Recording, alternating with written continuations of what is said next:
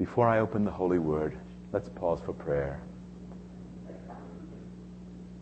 Thank you, Heavenly Father, that you are such a wonderful, gracious, condescending God, coming down to reach us, to help us, to redeem us, to transform us, to keep us till Jesus comes. Bless us now as we open your word to catch a fresh glimpse of your love in our lives. In Jesus' precious name, amen. I remember some years ago, I was at Southern Adventist University, and I had a student with me, and we were driving somewhere, and I got to a T-junction, and I came to what some of us call a rolling stop. You know what I mean by that? And I came to a rolling stop, and I noticed another car coming, so I decided to dart out. Car coming from the left, so I darted out to get around it. From my rolling stop, it just so happened that the car behind the car I was darting out in front of was, guess who? The guy who happens to have that beanie on the head, you know. And sure enough, he had seen me doing that, and I thought, oh no. My natural instinct was to make a run for it, but I had a student with me. I was thankful that I had a student with me, you know. Sometimes the students keep us honest. You know, I'm talking about the natural man. I maybe if the student wasn't there, I hope the Lord would have impressed me not to do that. I know he would have. I hope I would have listened. But that person next to me, I said, uh-oh, I better pull over. And sure enough, he pulled me over. Make a long story short, I ended up going to court. I hadn't told my wife about it because, you know, how those things go, guys. I was hoping to get out of it. Well, I got there, and I came up to the front, and the judge said, "Do you plead guilty?" And you know, I'd never been in a court before. Never before. And so when he asked that, I thought, what kind of a question is this? You know, is this legal language? What do I know? What's going to happen if I say yes? So I said, "Excuse me, Your Honor, what does that mean?"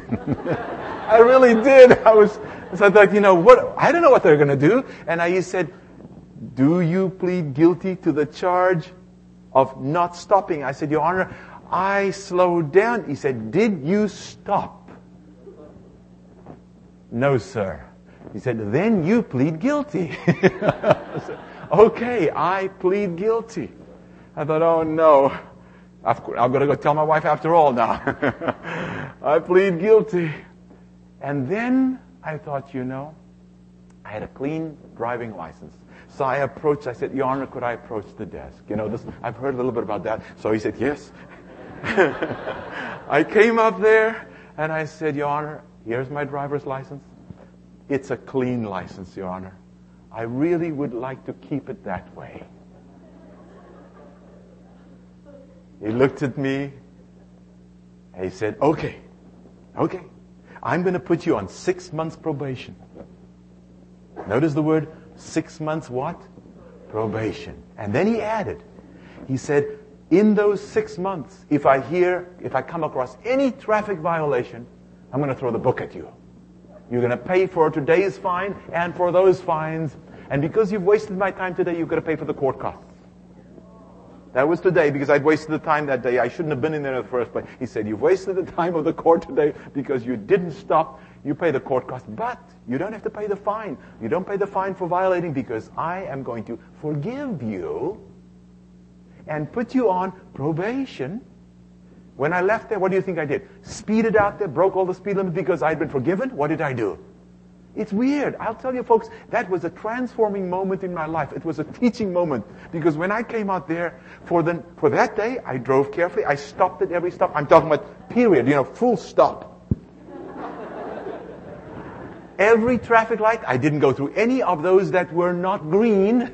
You know what I'm talking about, guys?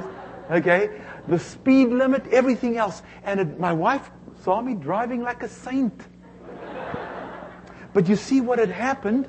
It's interesting. Now, I don't want you to take this analogy too far because, you know, no parable can walk on all fours. There's a crucial lesson I'm trying to teach here. It was interesting. I had been forgiven, and now I was living under the judge's probation. And what's interesting, as I lived that way, that driving became habitual. Interesting. And I found out that I now began to stop, for real, slow down. When I saw the light turning orange, amber, it had a transforming effect as I lived under the forgiveness of the judge during the probationary period. I said, wow, interesting. And only later on did I confess to my wife. When I passed the probationary time, I don't think I ever told her. I think she heard it in one of my sermons one day.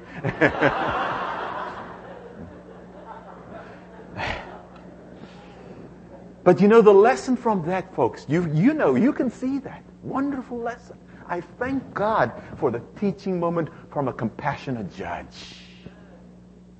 Open your Bibles to the book of Daniel. I want to spend a few moments here. You know, and again, I said, today I'm saying a few moments. I really mean that, okay? For those of you who were last night. Because actually last evening, our last message, I realized there were 3 sermons I would put in there. There was one sermon about creation, evolution. You noticed that? Okay, and Dr. Standish helped in the introduction. The second message was about the 10 Commandments as a whole, and the third message was about the Sabbath. And those of you who were here, you got a triple dose last night, and that's why I say I praise God to see so many of you back. I'm actually, in that sense, apologizing. It was not intended to be that long, but 3 messages in one. So this is the 4th sermon that you're getting from me in one day. Well, praise God that you were blessed. Let's go to the book of Daniel. We're going to spend a few moments. There's a lot I can share. I'm going to give you some suggestions for further study, for further reading, some books that you can find at the library, or if you want to have your own copy, Daniel chapter 7, verse 9, a few verses I want us to reflect on in the context of this wonderful, forgiving God we serve. We serve a compassionate judge. And now, in that certain sense, where do we live? During this, are we living during the probationary period? And how then should we live? Daniel chapter 7, verse 9. As you read it, the context here you will see. I watched until thrones were put in place. I'm reading from the New King James Version. And the Ancient of Days was seated. His garment was white as snow, and the hair of his head was like pure wool. His throne was a fiery flame, its wheels a burning fire. A fiery stream issued and came forth from before him. 1,000 thousands ministered to him. 10,000 times 10,000 stood before him. The court was seated and the books were opened. Interesting. Now, if you're coming to the court and you know you are guilty, when you sit in the court, you sit there quivering, afraid of the sentence, right? If you know you're guilty, if you know you're coming to the court and you know you're innocent and you know you have a righteous judge, then what? You sit there relaxed. It all depends on how you come to the court. If you look at this with fear, say, oh, the books were opened. What are they going to discover? But there's good news. I want you to go. We're going to come back to Daniel later on. Keep your hand in Daniel 7 if you want to, because I want to give you some good news before you begin to be afraid. 1 John chapter 2. Let's go way back, close to the book of Revelation. John, those letters that John wrote. 1 John chapter 2. A little bit of good news. We'll come back to Daniel right away. 1 John chapter 2. And I love the way John uses these endearing terms. By this time, chronologically, as far as we know, John was probably an aged man. From the way the scholars are assuming the books, when he probably wrote some of these, he probably wrote this when he was old. But so he has an endearing term here, my little children. Okay, these things I write to you, so that you may not sin. I'm sharing things with you so you can learn how to live faithfully for the Lord. However, and if anyone sins, here's the good news, we have what? An advocate with the Father. Who's the advocate? Jesus Christ the righteous.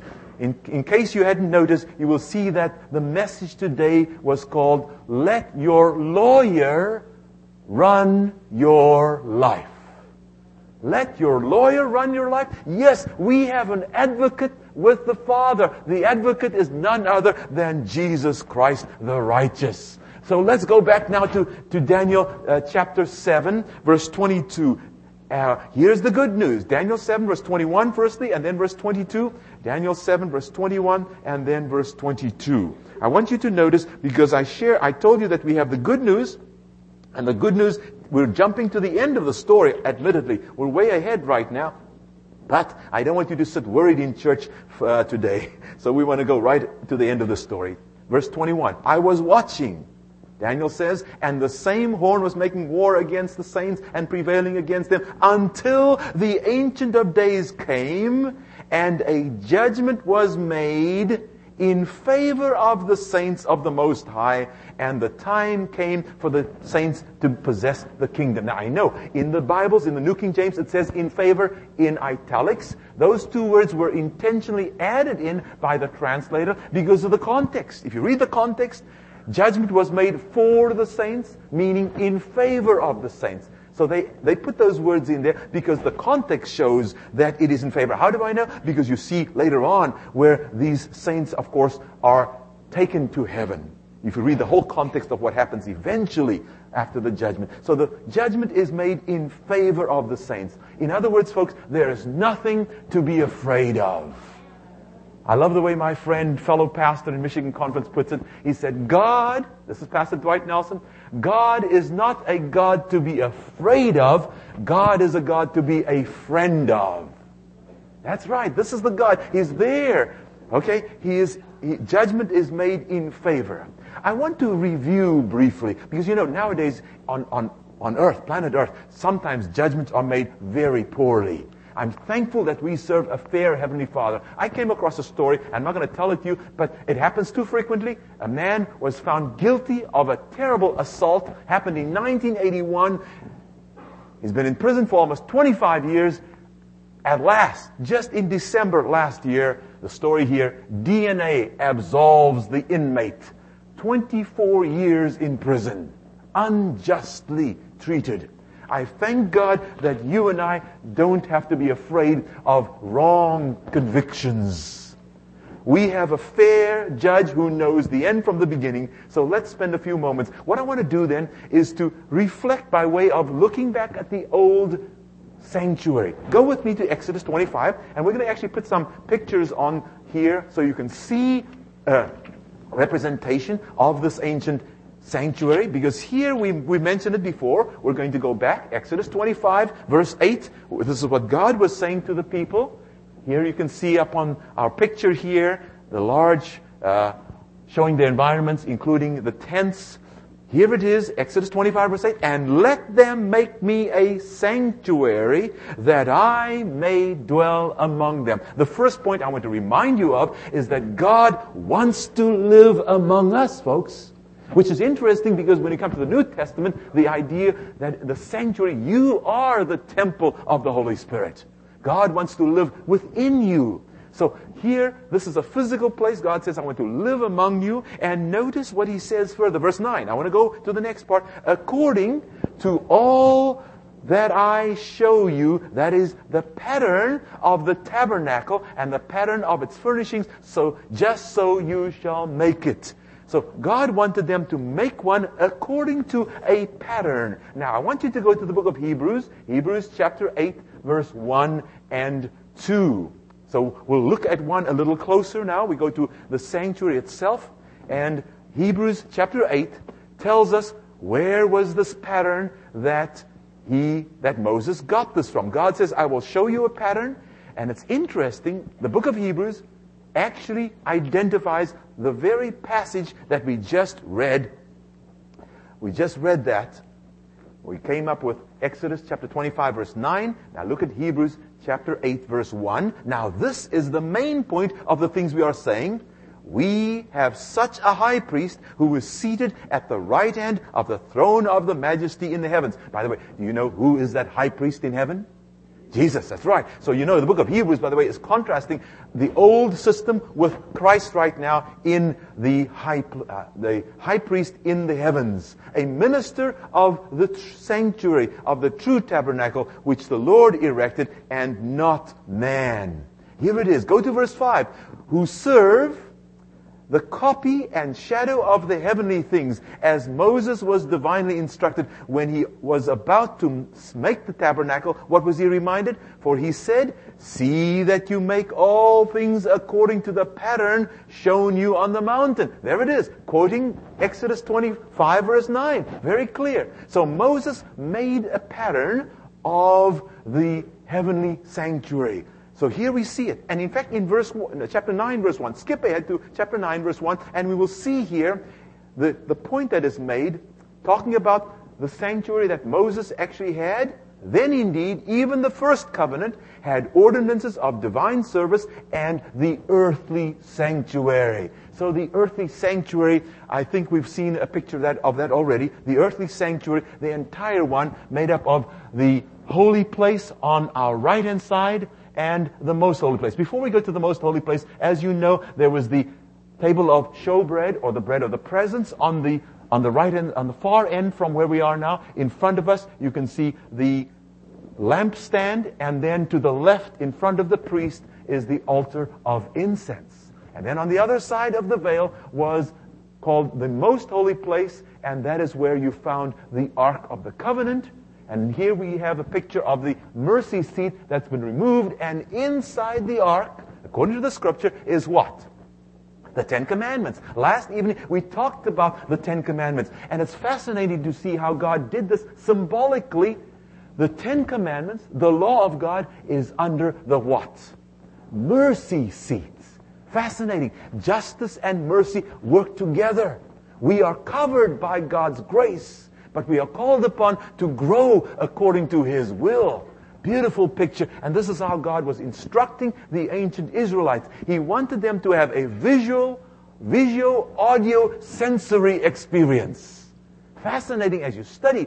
God was reaching them and trying to bring them to an understanding of His will, of the great system, of the plan of salvation. Now we have to look very briefly at just a couple of things. As you know, going back to the previous slide, the daily on the right-hand side, let's look at Leviticus quickly here. We're going to give you just a few hints of some of the things that they did back then. In Leviticus, here's one example, Leviticus chapter 4, and in the book of Leviticus, as we've mentioned before, Levi, those were the folk who worked at the tabernacle. They helped the Aaronic priests. The Levites had this whole book that was dedicated to them so that they would know how and what they should be doing. The Levites, chapter 4, and there are different offerings called for here. And as we look at Leviticus chapter 4, we will see, look at verse 2. Leviticus chapter 4, verse 2. Speak to the children of Israel, saying, if a person sins unintentionally, interesting. Here is a sacrifice coming for even unintentional sin. That's how serious sin is. Even if you hurt somebody without meaning to, you need to go and say sorry in today's language. Right? Here it is.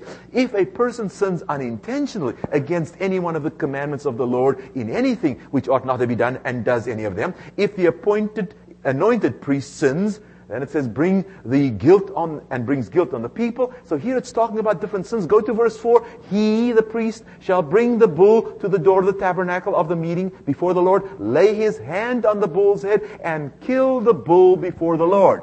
So what happens? The animal dies as a substitute for the sinner, because we know that the soul that sinneth, the Bible says, it shall die. Here is a substitute, and the animal now dies. What happens next? Go down to verse 7. As I said, I'm just covering it very briefly. And the priest shall put some of the blood on the horns of the altar of sweet incense before the Lord, which is in the tabernacle of meeting, and he shall pour the remaining blood of the bull at the base of the altar of the burnt offering, which is outside, which is at the door of the tent of the tabernacle of meeting. So here we see that symbolically, the animal dies, the blood is shed for the sinner, which all obviously points forward to whom?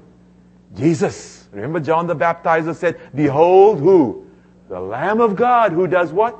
Takes away the sin of the world. John chapter 1 verse 29. So here in symbol, the person has, sins are forgiven, the blood symbolically is transferred into the holy place. And as you study the Bible comprehensively, you must take into account the entire picture of Scripture. We find out that physically, yes, the blood was there, and symbolically, the holy place is now becoming filled with sin. Now we'll go to then there was a yearly sacrifice. Let's go to Leviticus 16. I'm quickly giving you a review. There's a lot here. In fact, volumes have been written. If you study carefully, dig deeply, you will find the beauties of this. Now, once a year, and the Jews still have the day, they still talk about this day, and they call it Yom Kippur, the Day of Atonement. Okay? This is what we Leviticus chapter 16. Notice what happens. I'm going to just point out 2 or 3 verses quickly. Verse 15. Then he, shall kill the goat of the sin offering, which is for the people. Bring its blood. This is the priest. Inside the veil. Do with the blood as he did with the blood of the bull. Sprinkle it on the mercy seat and before the mercy seat. Wait a minute. Where is the mercy seat? In what part? The most holy. Once a year he goes into the most holy. Now notice verse 16. Chapter 16, verse 16. And so he shall make atonement for the holy place because of the uncleanness of the children of Israel and because of their transgressions for all their sins. And so he shall do for the tabernacle of meeting, which remains among them in the midst of their uncleanness. So there's atonement for the holy place. Now skip on to verse 30. One more verse. For on that day the priest shall make atonement for you to cleanse you, that you may be clean from all your sins before the Lord. The Day of Atonement was also a day of cleansing. Yes, it was a day of judgment, but it was a day of cleansing. As you look at the whole picture, this was one day that God set aside for His people. It was a serious day. In fact, there was a blowing of trumpets 10 days before, called the Day of Trumpets. A warning, a reminder, folks, the Day of Judgment, the Day of Cleansing is coming up. You choose which one you really want. Do you want to be judged guilty because you haven't made things right, or do you want to be cleansed because you have made things right and you have been forgiven? And please note, these were not feasts. It's an interesting, if you go into the Bible carefully, these 2 days were never called feasts. Chag. That's a special Hebrew term. They were never called feasts. Unfortunately, some Bible translations don't give you the clear context. These were solemn assemblies. Serious days. There were feasts. The day of the Passover, Pentecost, and Tabernacles were feasts. They were delightful times. The people had rejoicing. They went up to Jerusalem. All males were required to go to Jerusalem on those 3 pilgrim feasts. But these were never called feasts. These were very solemn, serious occasions. But, of course, once everything had happened, this was also a day of rejoicing because of the cleansing that did take place. As you study the Bible, you find fascinatingly the very same word for cleansing that is used here. The same word. Now, some of you, I'm going to say in the Greek. Now, isn't the Bible written in Hebrew? Yes, the Bible was written in Hebrew, most of it, and a little bit in Aramaic. But it's interesting that when Jesus was on earth, guess which Bible he used? From the evidence we have, Jesus actually used a translation. Did you know that? Yes. Jesus, from the evidence we used, he used the Greek translation. How do we know that? Because a quick example is in Matthew chapter 19, verse 5 and 6. I checked it this morning. It's Jesus says, the two shall be one flesh. That's not in the Hebrew, but it is in the Septuagint translation. Fascinating. So when we look at that, the Bible of Jesus' day, used by many of the disciples, including Paul and others, was the Greek translation. They used it many times, not all the time. Sometimes they went back to the original Hebrew, we know that. But many times they used the Greek. The interesting thing is, in the Greek translation of the Hebrew Bible, the same word cleansed here is the same word we find in the book of Daniel, Daniel chapter 8, verse 40. So I want us to transition there for a few moments again today. Daniel chapter 8, verse 40, the identical word used here for in the Greek translation of the Scriptures, both in Leviticus and in Daniel chapter 8, verse 14. Now, this is a major prophecy. This whole prophecy, you can spend at least 5 hours just on this one verse. And you begin to scratch the surface just on this one verse. Okay? And this is a response to a question that is asked in verse 13. A threefold question is asked in verse 13 and verse 14. And he said to me, for 2,300 days, then the sanctuary shall be cleansed. In the context, it cannot be an earthly sanctuary, because in the historical context, by that time, the earthly sanctuary from the apocalyptic prophecy, the earthly sanctuary would have been destroyed. This, in the context, has to be talking about the heavenly sanctuary. Now, for a moment, I'm going to back off here and say, yes, I know there have been people who have critiqued, challenged this belief, and sometimes we have not conveyed our message as biblically, as clearly as we should have, and therefore we have been guilty. But you know what, folks? There is so much wealth of serious biblical material on this. Some folk have put together books. If you want to, if you're interested, there's an entire 7-volume set from the Daniel and Revelation Committee series. Incredible stuff. When I was at the seminary years ago, I read and studied it. It, in simple terms, just will expand your mind. Not blow it, because it'll make it grow. It will expand your mind. You will say, incredible, wonderful. It is clear that this is indeed a message from God for the end of time. But you've got to study it. Don't simply listen to what people say. I've told you that. I told you that last night. Remember that? I said Acts chapter 17, verse 11, one of my favorite verses. Listen eagerly and then go home like those Bereans and study daily to see whether these things are so. And you know what? Even last night, I say last night, it was after midnight, I checked something online and there was somebody, he was quoting a Bible and saying, look, Jesus went into the most holy place right at His ascension. It's right there in my Bible. And you know what? It brought back memories when I passed out on the island of Guam. I remember very vividly one of my members saying, it's right there in my Bible. I said, what Bible are you using? The reality is there are different Bible translations. I won't mention any specific translations. What you must do is you must look broadly at many translations because the translations don't agree on some issues. This is the reality, and you folk know that already. And I looked this morning, I found out, depending on which translation, I looked at one translation who said Jesus entered the most holy place at His ascension. The other one said, no, He entered the holy place. Wait a minute, I thought those were two different apartments. But some translations say one, some the other. The other one says, He entered into the holy places. And then some translations say, He entered into the sanctuary. So, wait a minute. And there was more than one translation for every one of these options. So what do you have to do? We encourage people to look at different Bible translations, and on difficult issues, we encourage you. Let me give you an illustration. We encourage you to go to people who have some knowledge and can dig deeper. I myself have been talking to a couple of medical doctors because I've got a problem right now. I don't know what it is. And so I've gone to the specialist. I'm not just going to go, let me go and ask my friend. No, I know that there are people who spent many years. I'm staying with a guy who says he spent 12 years. He's spending 12 years in study after finishing high school. 24 years in school. These people are serious. I praise God for the medical people out there. Okay? So when I have a serious problem, and I have one right now, I don't know what it is, and I'm saying, I'm going to go to the people who know. Okay? I'm not going to the mailman. I thank God he brings the mail. But you see, the problem is many of us, when it comes to biblical materials, we don't go to the medical doctor. We go and ask the mailman to give us, check our appendix out and then give us do an operation. Don't do that. Go to the people. And by the way, that is biblical. You find it in the book of Ezra and Nehemiah. They went and the Levites preached to them and explained the word to them. When Philip met that man on the way to the Ethiopian eunuch, he didn't understand the scriptures, and Philip helped him to understand it deeper. So God has asked some of us and given us that special calling to help dig deeper into the Word.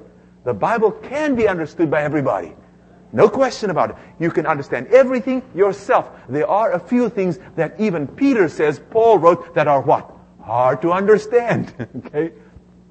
But you can find that. And we are here. That's part of what we're called upon. So I want to challenge you. Don't give up when you find something that might discombobulate you. Okay, there are things that sometimes cause problems, but as you dig in the Word, as for hidden treasure, you will discover the beauties of God's Word. So don't give up if you are are you confused by something. And this is what I wanted to caution you about. I don't want to have you think less of the Scripture. Compare Bible translations and talk with others. There's so much in the Bible that shows us we serve a compassionate God, a God who cares for us. And you know what's interesting? I'm going to summarize this here. One of the challenges that has come our way is from the saying, when Jesus went to heaven after the crucifixion, around 30 something, the Bible says He went into the sanctuary. And you know what? It is true. When you study the Old Testament, you look at the old sanctuary service, there were three things that happened in the old service. The first thing was the inauguration or the dedication of the whole sanctuary.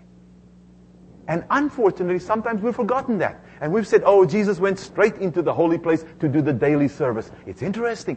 If you study the Bible carefully, and what's interesting is our pioneers. This to me was more fascinating than ever. I read a book some time ago called The Sanctuary, 1844, and the Pioneers.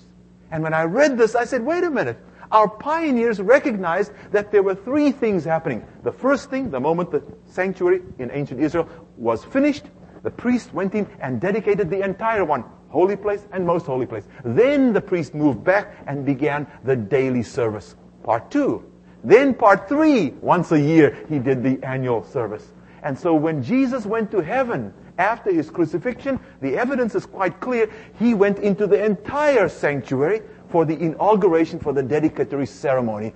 Just as the type, so the antitype. Incredible. And guess what? Our pioneers who didn't study Hebrew and Greek the way we do today, they knew it already. But by 1874, Uriah Smith said, and I saw this statement, I even have it marked here, he said, for the time that we have been studying this message, 20 years, 30 years, he said, we have written hundreds of articles.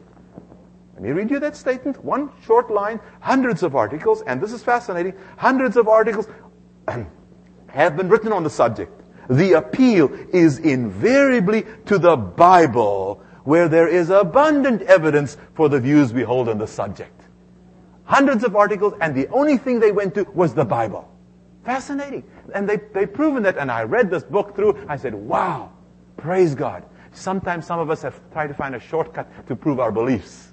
Don't go the shortcut. Go back to the Word of God. There is incredible evidence if you are willing to dig deeply. And some people really spend years. A friend of mine wrote his dissertation called Typology in the Scripture. Spent probably 2 years on this one word, Tupos, in Scripture. Fascinating study. There are some, that's their calling. Okay, let's get back to the word.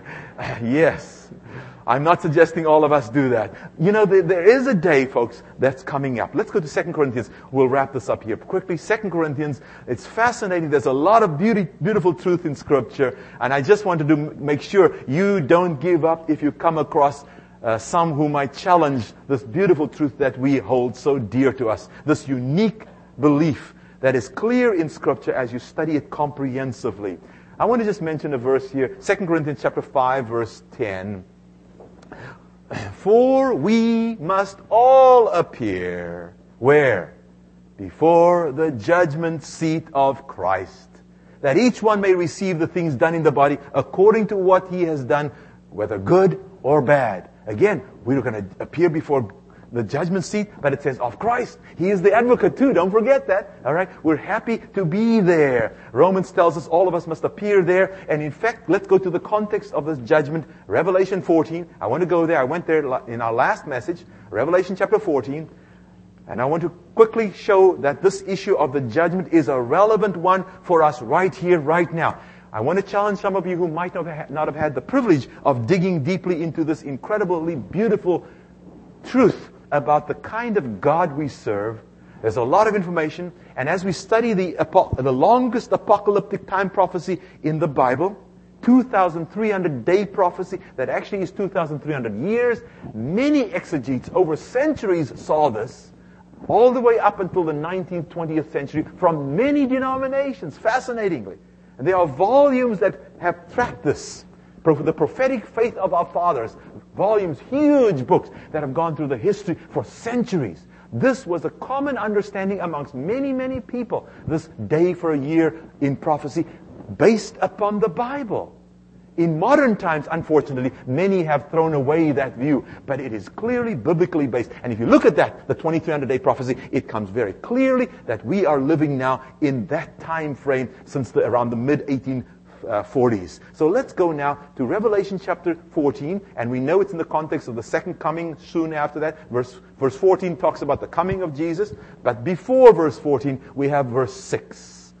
Then I saw, Revelation 14 verse 6, another angel flying in the midst of heaven, having the everlasting gospel to preach to those who dwell on the earth, to every nation, tribe, tongue, and people, saying with a loud voice, interesting word there, megaphone. What do we think of? A megaphone, right? This angel is saying with a loud megaphone. So he is trying to make sure everybody hears. What does he say? To every tongue, what does he say? Fear God. Remember I said, take God what? Seriously.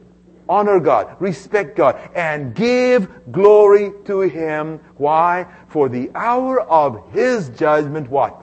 Has come. The hour of judgment has come. And worship Him. Now here's an allusion, by the way, to that fourth commandment. This is the one that alludes clearly to the Sabbath commandment, interestingly, because that's the only commandment that has these terms in it. Worship Him, same words, who made heaven and earth, the sea, and the springs of water. Interesting. We know there's a time of judgment coming. And again, there, you don't have to be afraid, because throughout the Bible we see that God is always consistent.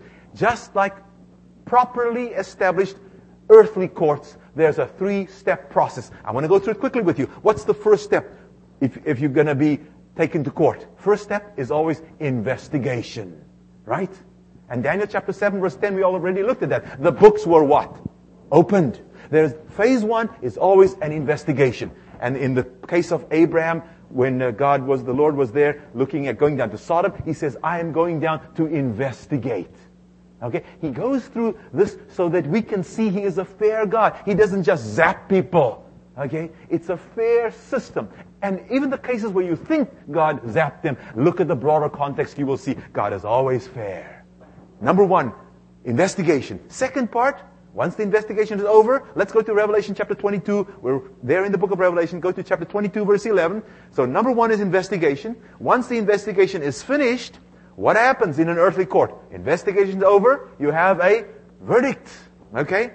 Now we'll go to phase two. Revelation 22, verse 11. And here's the verdict. He who is unjust, let him be unjust still. He who is filthy, let him be filthy still. He who is righteous, let him be righteous still. He who is holy, let him be holy still. So you have the investigation, number one, the verdict, number two, and after the verdict comes the what? The sentence, the judgment, that kind of part of judgment. The sentence. What sentence is handed out? The very next verse. In Revelation 22, verse 12, and behold, Jesus says, I am coming how? Quickly. I'm coming quickly, and my reward is with me, what? To give everyone according to his work.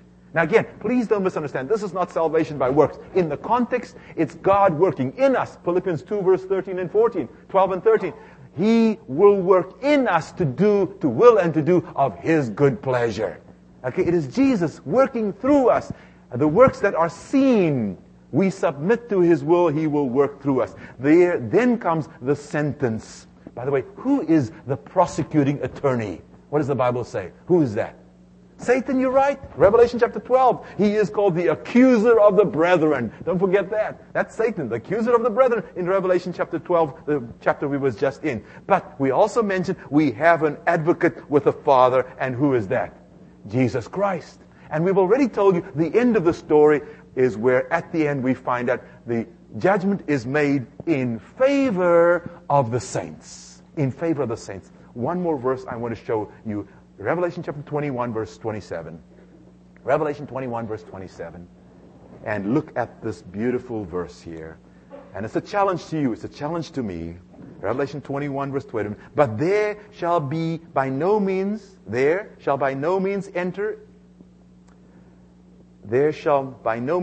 it anything that defiles. What will not enter where? Oh, listen, this is talking about entering into God's presence, into the New Jerusalem, into heaven. But there shall by no means enter it anything that defiles or causes an abomination or a lie, but only those who are written in the Lamb's, what? Book of life. In the Lamb's book of life. Folks, Jesus is the Lamb. He is also right there, our advocate with the Father. He is ready, waiting for you and me. An incredible story I read about happened several years ago, 1925. Three people were there in court. The defendant, her name was Ida. She was a young woman of about 25. It happened in Paris, France. There she stood charged with a heinous crime. She was jealous. Charles was the guy she was interested in. But Charles was dating Jacqueline. So what did Ida do? She took acid and she hurled it into Jacqueline's exquisitely beautiful face. Jacqueline was rushed to the hospital. And of course, afterwards, when she was able to come, they had the court case because she was the primary witness. And there she was, bandaged up. Only her eyes were visible. And of course, there was a photograph of her beforehand. She told her story, crumpled into the chair, as after telling the story of what had happened, because of the grotesqueness of her face, and she had it completely covered. Ida then demanded to go talk in the court to Charles. Charles had said he still loved Jacqueline. And so the two court guards walked, the gendarme walked Ida over to Charles. And this is what she said. Charles, you said you will marry Jacqueline, but I know you do not love her. You only feel sorry for her. Once you see her face, you will hate yourself for your rash act. Witness now what you have to look at every day of your life. The moment she said that, she lunged away from the guards and rushed to grab the bandages to rip it off so that Charles could see who he was going to spend the rest of his life with. Fortunately, the attorney jumped in and stopped Ida before she could do that. Of course, the judge reprimanded her. They grabbed her, put her back in her chair. The judge reprimanded her, and he called for a 20-minute recess. When the court reconvened, the defense arose and said, Your Honor, my client is here, Ida. She is here charged with a grave offense, the crime of mayhem. Technical term for what? The criminal act of disfiguring another person intentionally. I submit to the court that she has the right to demand that Mademoiselle Jacqueline's covering be removed so that the jury can see for themselves whether the crime of mayhem has actually been established. Clever defense lawyer, right? He's going to make sure that the bandages come off anyway, because Ida wanted them off so that Charles could see how ugly Jacqueline looked, so that Charles wouldn't marry her. Of course, the public prosecutor who was prosecuting Ida tried to say, Objection, my lord. Well, the judge said, Sorry. Until the wounds are revealed, all elements of the crime charge have not been proved legally. Right away, Charles got up. Your Honor, Mademoiselle Jacqueline need not fear that her wounds will rob me of my devotion to her. And turning to Jacqueline, he said, Jacqueline, I love you. And I will marry you today if you will have me. Let me remove the bandages. And let us both stand before the world unashamed and unafraid. But Charles, you might not want me then. But go ahead, do as you wish. Speaking softly and reassuringly, tenderly, Charles began to unwrap those bandages, one at a time. As he got to the last bandage, the judge warned the jury and the audience, Please, folks, we want no sound. We expect decorum here. And as he unwound the last strip of cloth, a sneer you could see on Ida's face. She knew she would be found guilty, but she knew she would get her revenge. She wanted Charles to see how ugly Jacqueline looked, how disfigured she was.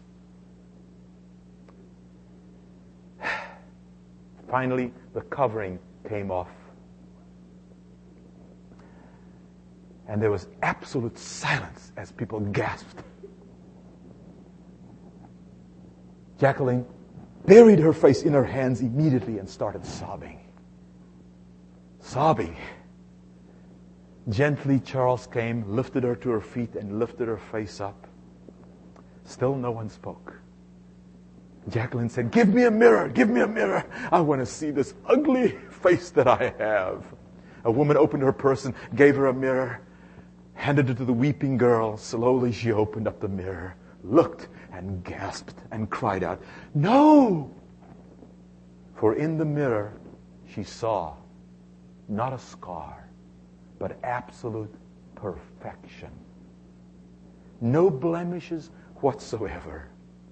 The last picture she had seen of herself was, they showed it to her right after she came in. Immediately they subpoenaed the plastic surgeon, and he was brought in. After a recess, an hour later on, he arrived. He explained he had performed several operations, but he was afraid of raising the hopes of Jacqueline, and he never told her what he had done. She had no idea. Her last memory was of the ghastly picture she had seen that had been taken when she came in. And once the plastic surgeon told the story, spontaneously, suddenly, the entire audience there burst into applause. The whole world had become wonderful in that incredible moment. Folks, one day, the enemy of your souls, the enemy of our souls, will be there accusing us before the whole universe. Because he would say, they are ugly. Look what they look like. Because of the way he has defaced God's image in us. The beautiful truth is Jesus, the great physician, has performed plastic surgery on our souls. And as he unwinds that cloth, the universe waits in suspense until the last bandage, the cover, has been revealed. And then they gasp in awe because now they can see the wonderful work of restoration that God has worked through us because of Jesus Christ. We will stand there restored to the image of God.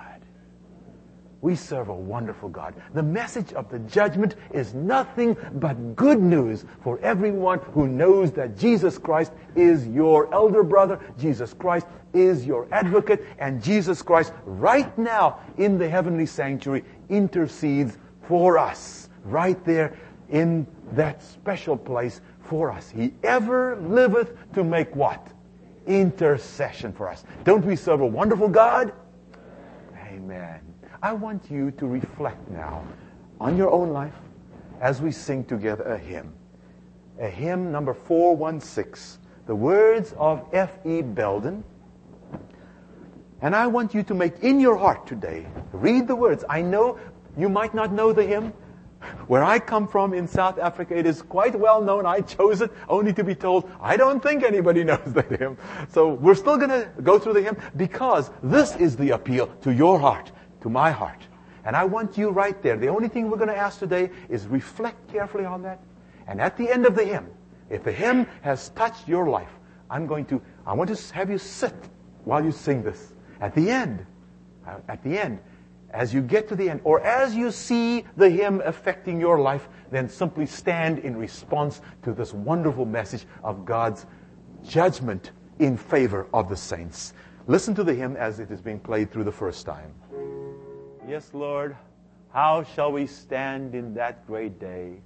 Shall we be found before him wanting, or with our sins all washed away by the blood of Jesus Christ?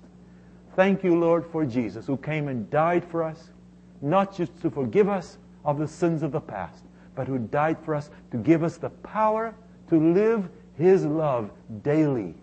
May others see him through us. May we live in this wonderful probationary time, thankful that you are living through us, working through us, so that others may get to know our great advocate, Jesus Christ the righteous. In the name of the imminently coming King, Jesus Christ our Savior, we pray. Amen.